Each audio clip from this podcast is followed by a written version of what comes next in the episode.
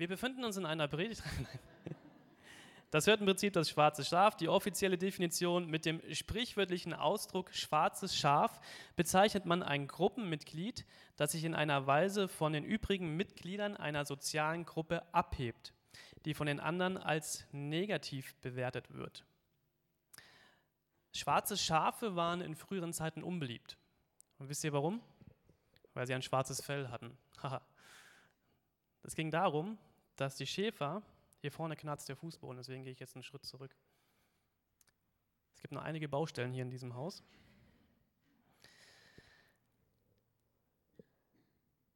Die Schafe hatten ein weißes Fell und dieses weiße Fell war wertvoll, weil man konnte das färben. Und ein schwarzes Schaf hat schwarzes Fell, das konnte man nicht färben. Und deswegen waren schwarze Schafe oder auch fleckige Schafe einfach nicht so viel wert, weil man das Fell nicht anpassen konnte. Einfach weil sie ja, so waren, wie sie waren, diese schwarzen Schafe. Und sie waren einfach nicht so viel wert. Und deswegen waren schwarze Schafe in einer Herde unbeliebt. Das waren auch die Schafe, die eigentlich als erstes geschlachtet wurden. Armes schwarzes Schaf. Und dieses, man ist unbeliebt, weil man irgendwie nicht so reinpasst in etwas oder man ist unbeliebt, weil man heraussticht durch irgendeine Eigenart, die man hat. Das hat sich halt irgendwie durchgetragen. Und dadurch ist dieses Sprichwort entstanden, du schwarzes Schaf. Und es ist sehr negativ behaftet, das schwarze Schaf. Und als ich dann über dieses Thema nachdachte, das schwarze Schaf, habe ich gemerkt, dass ich früher auch ganz oft so genannt wurde. Marc, du schwarzes Schaf. Obwohl ich eigentlich gar nicht ja, kein schwarzes Fell habe. Aber was ich hatte, war etwas, was anders war. Und ehrlich gesagt, wenn ich das jetzt erzähle, ich, ich mache das ja eigentlich immer ganz gerne, dass ich von mir etwas persönlich erzähle, um deutlich zu machen, wie nah ich eigentlich an diesem Thema dran sein möchte und wie nah ich euch das auch mitteilen möchte, dass es halt hier nicht um irgendwelche Oberflächlichkeiten geht, die ich euch mitteile, sondern dass es immer etwas geht, was mich, um etwas geht, was mich selbst total beschäftigt. Und ich merke aber, dass wenn ich darüber spreche, dass mir das richtig wehtut und ich immer wieder merke, dass ich reinrutsche in, ein, in so eine Abwehrhaltung. Und ähm, am Ende dieser Predigt werde ich aber versuchen, noch einen, einen, so einen Bogen zu spannen und ähm, nicht nur auf diese Abwehrhaltung einzugehen, sondern zu sagen, so, ey, da gibt es noch mehr, was man machen kann mit seinem Leben. Aber ich möchte euch erstmal von mir erzählen und ähm, der erste Teil dieser Predigt ist überschrieben mit, du bist es wert, egal wer du bist.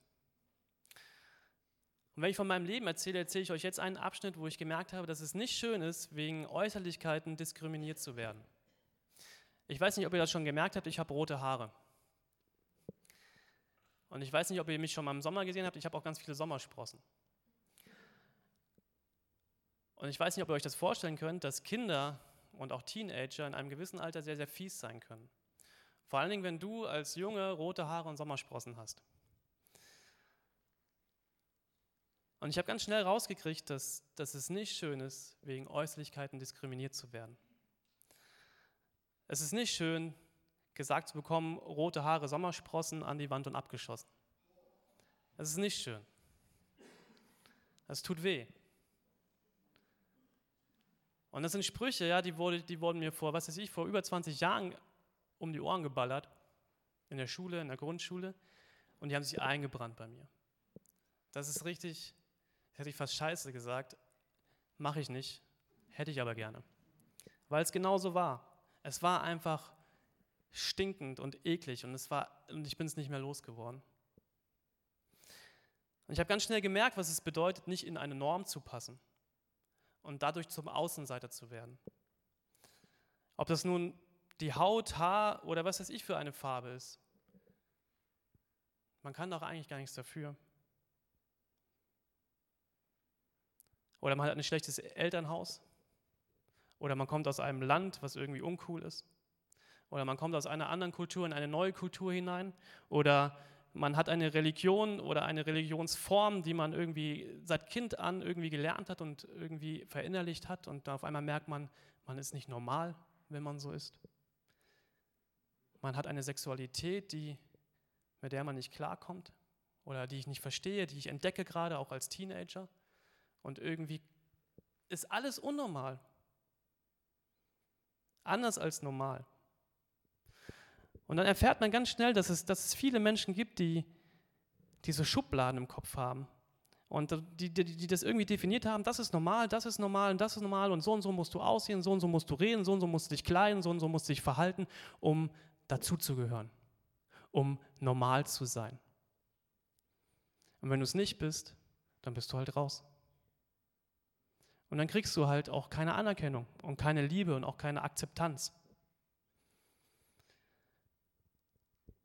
Und man könnte meinen, dass es in kirchlichen Kreisen dort eigentlich anders sein könnte. Und man ist völlig schockiert, wenn man dann erlebt, ey, du schließt mich aus, weil ich anders bin. Du akzeptierst mich nicht, weil ich nicht in dein Wertebild hineinpasse. Und du, du beachtest mich nicht, weil, weil ich vielleicht ein Kopftuch trage.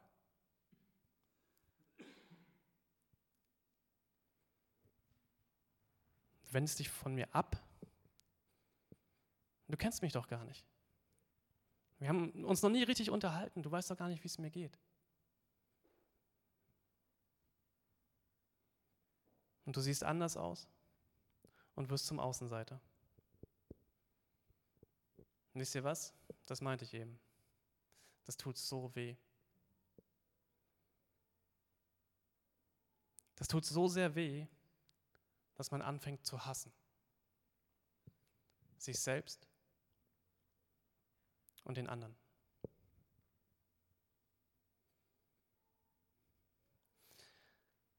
Und ich kannte diese ganzen Sätze, die wir eben auch schon gehört haben.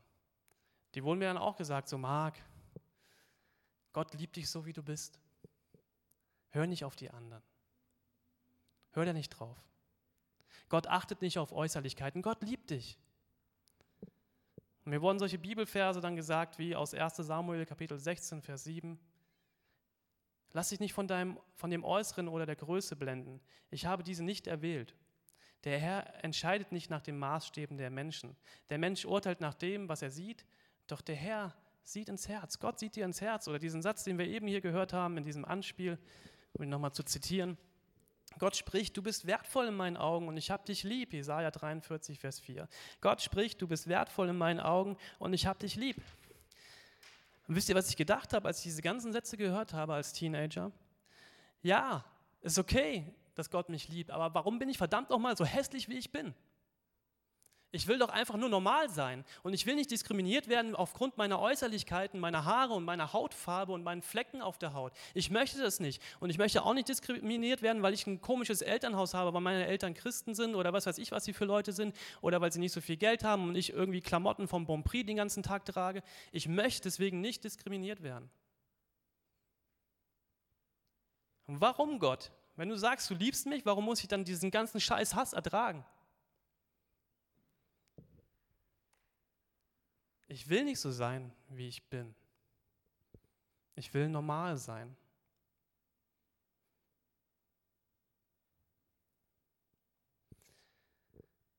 Der Schluss der Predigt von letzter Woche war ein Bibelvers, beziehungsweise Jürgen hat noch ein paar Worte mehr dazu gesagt, aber dieser Satz ist mir irgendwie hängen geblieben. Das war der Satz aus 1. Korinther 1, Kapitel 1, äh, Vers 9. 1. Korinther 1, 9. Und dort steht, Gott möchte die, oder Jürgen hat das umschrieben mit, Gott möchte die Beziehung zu dir vertiefen. Und dort steht in diesem Korinther-Text, Gott ist treu. Er hat euch berufen zur Gemeinschaft mit seinem Sohn Jesus Christus, unserem Herrn. Gott ist treu. Das ist mir irgendwie so hängen geblieben. Gott ist treu. Und ich habe mich gefragt, wie, wie drückt denn Gott diese Treue aus? Vielleicht fragst du dich das auch und denkst vielleicht die ganzen selben Fragen, wie ich gerade gedacht habe, so, wie denn eigentlich?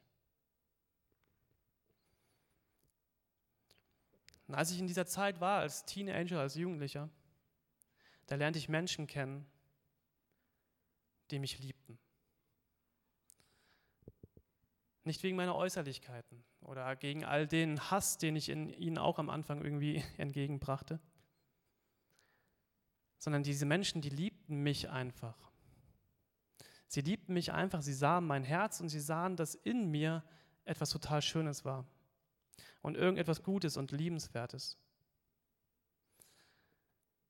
Und diese Liebe, die hat mich total verändert. Weil das war diese, diese Sätze, die ich theoretisch kannte, wo Gott sagte so, ich liebe dich, das haben diese Menschen geschafft zu leben und mich zu akzeptieren und mich zu nehmen und anzunehmen. Und ich habe diese Menschen vor ein paar Wochen wieder getroffen, also im Prinzip 20 Jahre später. Und es war total schön, diese Menschen zu sehen. Und die standen vor mir und haben mich in die Arme genommen und haben gesagt so, ey Marc, es ist was total Schönes aus dir geworden, guck dich mal an. Und wir haben das immer in dir gesehen. Und wir haben immer an dich geglaubt, wir haben immer für dich gebetet und wir haben dich immer geliebt.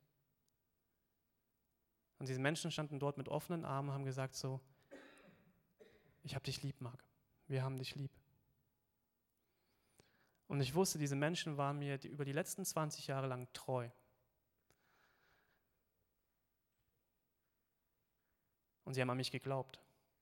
Und wisst ihr, was das in mir ausgelöst hat damals mit ungefähr 15 Jahren und heute mit 35?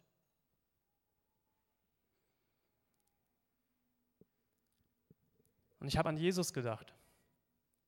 Ich weiß nicht, ob ihr schon mal mit diesen Jüngern von Jesus beschäftigt habt.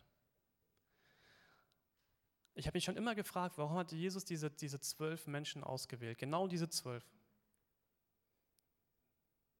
Diese Sozialversager.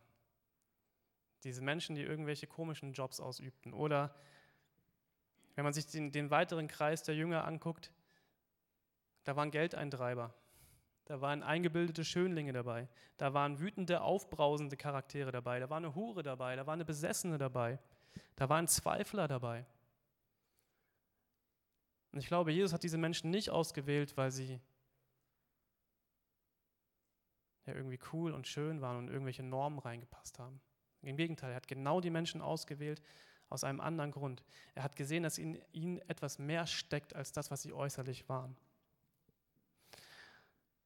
Und wenn ihr mal das Johannesevangelium liest, lest, Kapitel 17, das empfehle ich euch sehr, wenn ihr zu Hause nochmal die Bibel lest, irgendwie heute oder morgen, vielleicht in eurem Hauskreis am Dienstagabend, lest mal das Johannesevangelium Kapitel 17, das hohe priesterliche Gebet, wie Jesus für seine Jünger betet. Für seine Menschen, die er auserwählt hat, wo er gesagt hat, ich möchte mit euch eine gewisse Zeit meines Lebens verbringen und ich möchte euch alles sagen, was ich weiß und ich möchte mit euch leben, euch Vorbild sein und ich möchte dann, dass ihr etwas tut. Und Jesus betet dort für genau diese Leute, die er sich ausgewählt hat, für, diese, für die Hure, für diesen Besessenen, für den Zweifler, für diesen eingebildeten Schöling, für diesen Wütenden, für diesen Geldeintreiber, betet er. Und er sagt, wenn ihr erkannt habt, wie ich euch sehe, wie ich euch liebe, dann wird euch das verändern. Die Liebe, die ich euch entgegenbringe, die Liebe, die ich von meinem Gott, von meinem Vater bekomme und euch gebe, die wird euch verändern. Und diese Veränderung nutzt, um es an andere Menschen weiterzugeben, damit sie auch anfangen, an diese Liebe Gottes zu glauben. Weil die Menschen das brauchen. Vielleicht fragst du dich, wie drückt Gott diese Liebe und diese Treue aus? Und bei mir hat er diese Treue und diese Liebe ausgedrückt durch andere Menschen die das bekommen haben von Gott, diese Liebe, diese Barmherzigkeit, diese Offenheit. Und diese Menschen haben das gespürt, was es bedeutet, anders zu sein und haben das weitergegeben. An mich zum Beispiel. Und diese Menschen, die mir begegnet sind, die mir von dieser Liebe Gottes nicht nur erzählt haben, sondern die sie geliebt, gelebt haben und geliebt haben, die mich dadurch verändert haben. Diese Menschen, das waren Menschen wie du und ich. Das sind Menschen wie du und ich. Es sind Menschen aus Fleisch und Blut, die auch eine Geschichte haben, die auch geboren worden sind, die auch nicht perfekt sind, die auch einen Makel haben, die auch ein Elternhaus haben, das sie sich nicht aussuchen konnten, die auch in einer Kultur groß geworden sind. Aber die Gottes Liebe erfahren haben und dadurch verändert worden sind. Es gibt diesen Satz in der Bibel, dass man Jesus Nachfolger daran erkennen soll, wie sie miteinander, untereinander umgehen. Und ich habe Jesus kennengelernt durch diese Menschen, die das für mich gelebt haben. nicht gesagt haben, mir nicht irgendwelche Sätze um die Ohren gehauen haben, gesagt, so Marc, das und das musst du tun, das und das musst du glauben, das und das musst du sein, so musst du dich kleiden oder was weiß ich. Nein, die haben es einfach gemacht. Die haben mich in den Arm genommen, haben gesagt, Marc, wir haben dich lieb. Und ich habe das gespürt, dass es wahr ist. Und diese Liebe, die, die Gott hier meint, die wir untereinander haben sollen als Menschen, als Christen, diese Liebe presst einen nicht in irgendeine Norm, sondern sie hat genug Platz für ein Anderssein. Und sie sieht erstmal das Herz in meinem Gegenüber.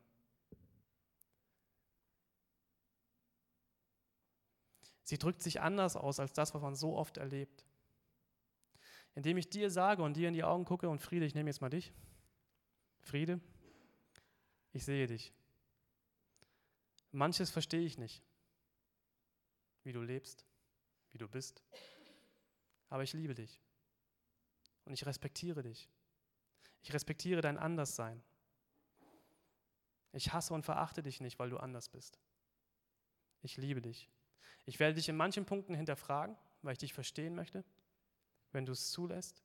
Aber erstmal sehe ich dein Herz und sehe da etwas, was schlägt, was lebt und was liebt und lebendig ist. Und ich liebe dich.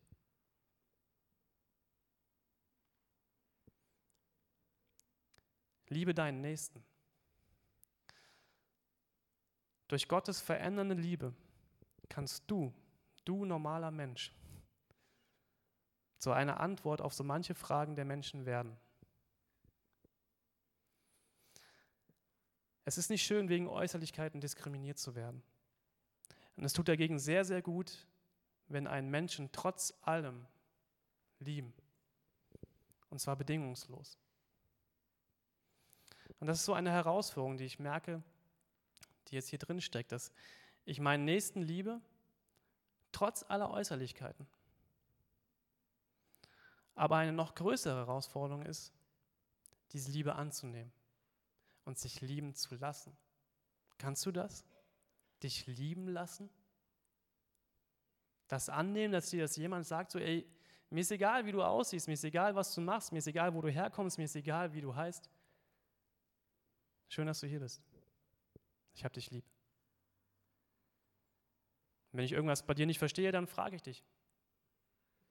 Und erklär es mir.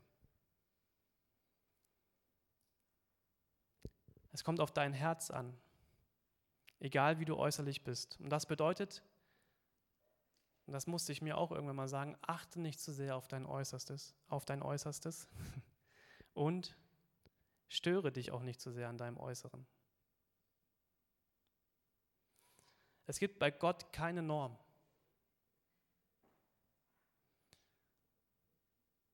Es gibt keine Vorschrift. Es gibt sie nicht mehr.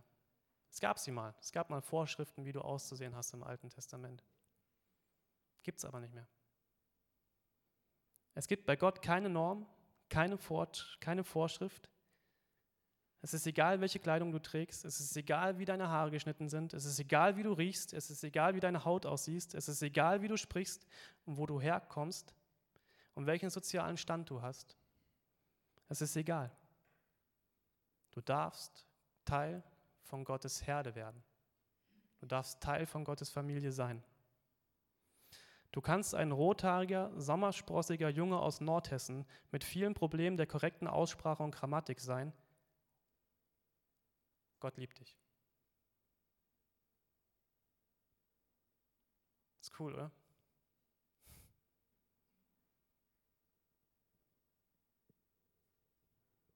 Gott sieht dein Herz an. Das ist für mich sehr berührend, weil ich merke, dass dadurch mein Wert definiert ist. Und zwar nicht von Äußerlichkeiten. Und gleichzeitig ist das für mich super herausfordernd. Denn manche schwarzen Schafe, die es so gibt in dieser Gesellschaft, und ich zähle mich mal dazu, die versuchen auch manchmal durch ihr schwarzes Schafsein Aufmerksamkeit zu bekommen. Das ist sehr verständlich, weil man das das ganze Leben lang irgendwie so gelernt hat. Aber ich und du, wir müssen das nicht tun weil wir vollkommen geliebt sind. Und Jesus, dieser gute Hirte, den wir in den letzten Wochen auch immer wieder als Hirten irgendwie erlebt haben in den Predigten, sagt zu diesem schwarzen Schaf, ich gebe mein Leben für dich. Ich sterbe für dich, damit du leben kannst und Teil meiner Herde werden kannst. Und nun lebe auch als Teil meiner Herde. Und das wird dich verändern. Nicht äußerlich vielleicht, aber innerlich hier drin. Und wenn du dich ändern willst, und an diesem Punkt musste ich mich auch irgendwann mal entscheiden in meinem Leben. Wenn du dich ändern willst, wenn du sagst, ich möchte mich ändern und ich möchte Teil von etwas Neuem sein, von etwas Schönem, von etwas, ja, was mich irgendwie erfüllt, dann hat das erstmal nichts mit Äußerlichkeiten zu tun, sondern mit dir hier drin, in deinem Herzen. Wenn du sagst, so, ja, dieser Jesus, ich möchte diese Liebe annehmen und ich möchte das annehmen, all das, was er für mich getan hat, dass er für mich gestorben ist, dass er für mich auferstanden ist, dass er meine Sünden mir vergeben möchte und dass er sagt, so, ich gebe dir einen neuen Lebensweg, wenn du möchtest. Dann hat das etwas mit mir hier drin zu tun. Und das war auch für mich ein sehr, sehr befreiender Gedanke, als mir jemand sagte, Marc, als Christ musst du dich nicht anders kleiden als als Nicht-Christ. Das war für mich sehr befreiend. Ich muss keine äußerliche Norm erfüllen, um Teil dieser Herde zu sein. Ich muss Buße tun. Buße tun, das klingt erstmal so voll bedrohlich. Ist es nicht. Es ist herausfordernd. Absolut. Buße tun ist ein Umdenken im Kopf und im Herzen. Orientiere dich neu, von innen heraus. Und das kann alles in dir verändern. Und ich war neulich morgens joggen. Ich bin sehr stolz darauf, dass ich es wieder hinkriege. Und das in meinem Alter. Also ich laufe jetzt fünf Kilometer in 20 Minuten. Michi schafft es nicht, unser Praktikant. Er war mit mir laufen einmal. Sorry, aber musste jetzt einfach sein. Er ist zehn Jahre jünger als ich, das muss man sich mal überlegen. Naja. Also ich war neues morgens laufen und das war jetzt, so langsam scheint ja selbst in Hamburg wieder die Sonne. Das ist unglaublich, aber total schön. Und es war an einem dieser Sonnentage. Und die Sonne ging auf und alles glänzte so schön. Und der Morgentau auf diesen frischen Knospen und ich habe gesagt, so ja, jetzt, ne, jetzt fangen die Vögel wieder an zu zwitschern und diese ersten Blümchen kommen aus dem Rasen und der Frühling kommt und alles wird neu. Und ich war irgendwie so voller Energie. Es war auch das Adrenalin in mir, aber ich war so dankbar, das irgendwie zu erleben, dass auf einmal alles wieder anfängt zu leben und zu wärmen und zu pulsieren. Und ich, ich sagte Gott so wirklich einfach so, ey, danke, dass ich das erleben darf. Dass ich diesen Frühling und diesen Morgen jetzt hier so erleben darf. Und ich habe so gedacht, so, ey Gott, so genau so bist du auch. Du glänzt so schön und du bist so wärmend und du gibst mir Lebenskraft und Lebensfreude. Und ich bin dankbar, in deiner Nähe sein zu dürfen. Und ich will so sein wie du. Ich möchte ganz nah an deinem Herzen dran sein und ich möchte das auch. Und dann musste ich über dieses schwarze Schaf nachdenken. Und auf einmal jagte mir ein Gedanke durch meinen Kopf. Und ich dachte so, ja, vor ein paar Wochen, Marc, bist du noch nicht gelaufen, weil alles hier irgendwie so trüb war und so matschig. Und das mit dem Frühling ist ja nicht immer so. Um den Frühling zu erleben, muss man vor dem Winter und vor allem den Januar und den Februar ertragen. Und ich dachte dann auch so beim Laufen, wenn ich einen Monat zum schwarzen Schaf im Jahreskalender ernennen müsste, dann wäre das für mich der Februar. Und zum Glück ist er jedes Jahr so schnell vorbei. Deswegen hat er auch nur 28 Tage, dieser Februar, nach meiner Theorie. Ich weiß, dass hier Geburtstagskinder sitzen, die im Februar geboren sind. Ich weiß, ihr könnt nichts dafür. Ich habe euch trotzdem lieb, wirklich. Es ist gar nicht so schlimm, im Februar geboren zu sein. Ich mag nur den Monat nicht. Der ist so trüb und so, aber ihr Geburtstagskinder erhält diesen Monat natürlich. Ja, ja. Ich, ich hoffe, ihr versteht, was ich meine.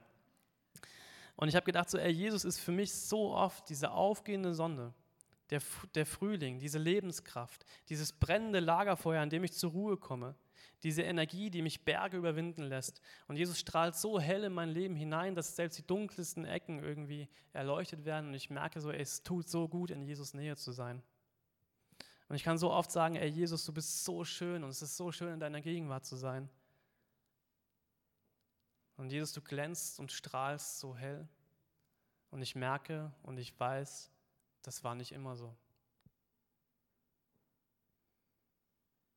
Wir reden hier in dieser Predigtreihe viel über diesen guten Hirten Jesus, wie er sich um seine Schafe kümmert. Es gab eine Zeit in Jesus Leben, in der sich dieser gute Hirte sich selbst zum schwarzen Schaf machte. Jesus, der gute Hirte, machte sich selbst zum schwarzen Schaf. Und ein paar Sätze, die mir diese Woche bei meinem Lesen der Bibel begegnet sind, kommen zum Beispiel auch aus Jesaja, aus einem alten prophetischen Buch im Alten Testament. Und dort wird über Jesus vorausgesagt, also diese Prophetie bezieht sich auf Jesus, Jesaja Kapitel 53, Vers 3, und dort steht: Er, also Jesus, wurde verachtet und von den Menschen abgelehnt. Ein Mann der Schmerzen mit Krankheit vertraut, jemand, vor dem man sein Angesicht verbirgt. Und er war verachtet und bedeutete uns nichts. Und wir gehen ja mit starken und großen Schritten auf Ostern zu. Und da gab es noch einen Text aus dem Lukas-Evangelium, Kapitel 23. Jesus wird unschuldig verurteilt. Aber die Menge schrie noch lauter und verlangte seine Kreuzigung. Sie übertönte Pilatus mit dem Geschrei. Da verurteilte Pilatus Jesus zum Tod wie sie es verlangten. Auf ihren Wunsch ließ er Barabbas frei, den Mann, der wegen Aufruhr und Mord im Gefängnis saß. Jesus dagegen lieferte er ihnen aus, wie sie es gefordert hatten. Und einige von uns kennen diese Geschichte. Er wird verspottet. Er macht sich selbst zum schwarzen Schaf. Alle zeigen auf ihn und sagen, guck, guck dir den mal an. Guck mal, wie hässlich der ist.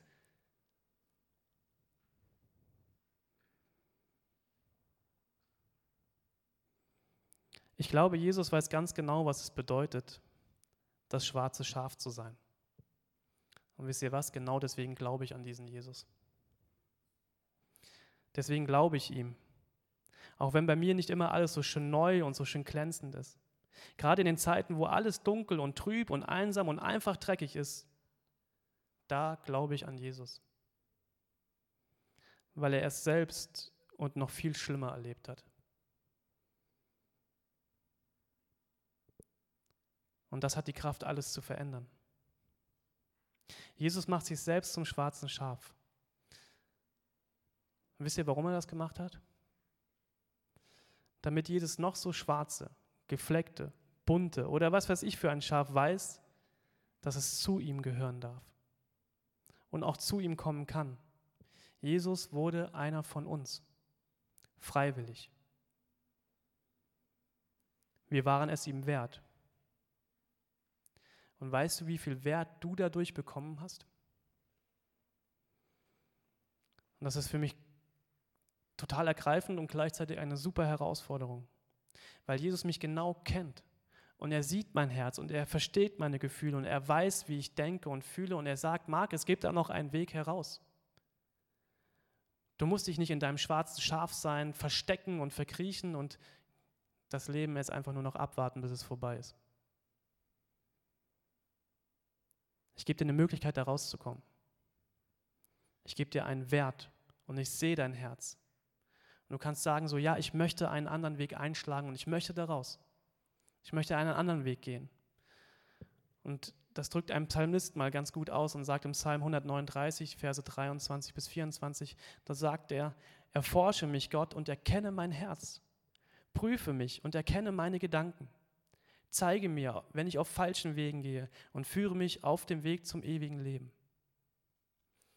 Wenn man ein schwarzes Schaf ist, da kann man sich auch wirklich nett darauf ausruhen. Und glaubt mir, ich spreche da aus Erfahrung. Irgendwann, lernen, irgendwann lernt man auch so seine Anerkennung zu bekommen. Aber ich habe ganz schnell gemerkt in meinem Leben, so kommst du nicht weiter. Du fährst immer wieder vor dieselbe Wand. Und ich war nie zufrieden. Früher wollte ich immer normal werden. Wenn Gott mich liebt und ich ihn liebe, dann werde, werde ich doch irgendwann einfach normal werden, oder? Und irgendwann habe ich gedacht, so, ey, komm, Marc. Das ist ja schon fast wieder dieses SCH-Wort gesagt, aber es ist egal mit dem Normalwerden. Gott liebt dich so, wie du bist.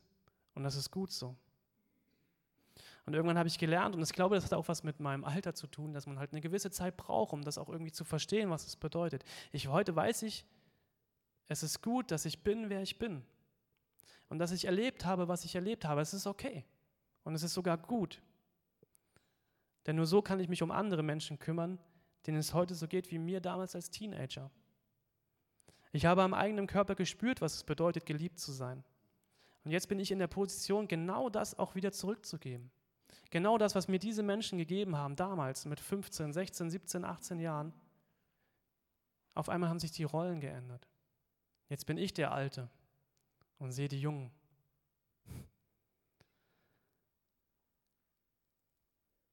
Die Wahrheit ist, dass ich als schwarzes Schaf, welches Jesus den guten Hirten kennengelernt hat, dass ich als so ein schwarzes Schaf eine Verantwortung habe. Ich habe die Verantwortung, dieses ganze Schwarze in meinem Leben zu einem Wendepunkt in meinem Leben werden, werden zu lassen. Und das sind Wendepunkte in meinem Leben, die ich euch als Beispiel noch mitgeben möchte. Vielleicht denkst du über deine schwarzen Flecken mal nach und guckst, vielleicht könnten die auch zu einem Wendepunkt in meinem Leben werden, wenn ich da Jesus reinlasse. Und Paulus sagt an dieser, diesen Einsatz, Jesus, in meiner Schwachheit bist du stark. Und ich glaube, das ist genau der Schlüssel von diesen Wendepunkten. Ich war sehr, sehr lange einsam und depressiv. Und dadurch weiß ich sehr, sehr gut, was es als Jugendlicher bedeutet, keinen Ort zu haben, wo man hinkommen kann. Und ich werde Orte schaffen für Jugendliche, wo sie hinkommen können und sie einfach sein dürfen. Ich war nicht normal. Ich sah nicht normal aus. Einfach vor meinem Äußersten her. Und ich weiß, was es bedeutet,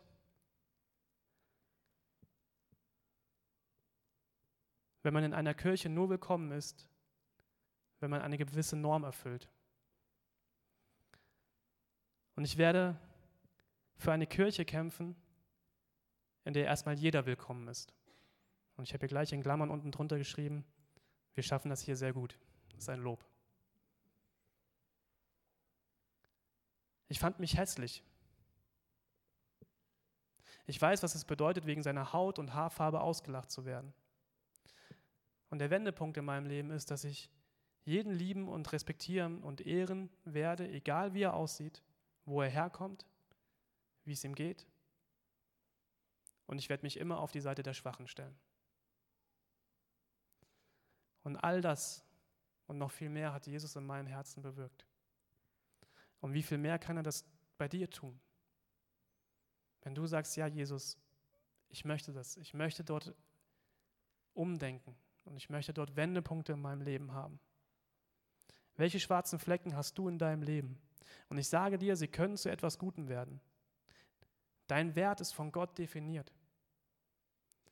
Wenn du schon immer auf, auf Anerkennung der anderen aus bist, egal auf, auf was oder wie, es wird dich niemals befriedigen.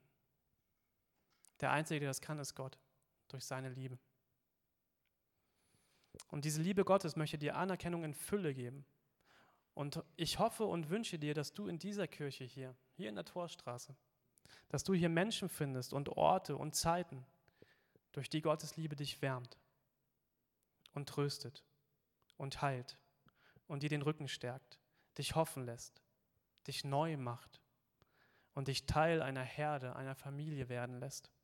Und das ist die Herausforderung von uns allen, ihr lieben Schäfchen dass wir immer wieder neue Schafe integrieren. Und das nicht nur mit theoretischen Sätzen, die auf irgendwelchen Zetteln stehen, sondern mit deiner Körperhaltung und mit deinen offenen Armen. Und ich wünsche dir sehr, dass du sagen kannst, ey Jesus, du guter Hirte, der du dich freiwillig für mich zum schwarzen Schaf gemacht hast, sei du der Mittelpunkt in meinem Leben. Sei du der Mittelpunkt in meiner Stärke aber sei du auch der Mittelpunkt in meiner Schwäche. Und dir, Jesus, will ich nah sein. Amen.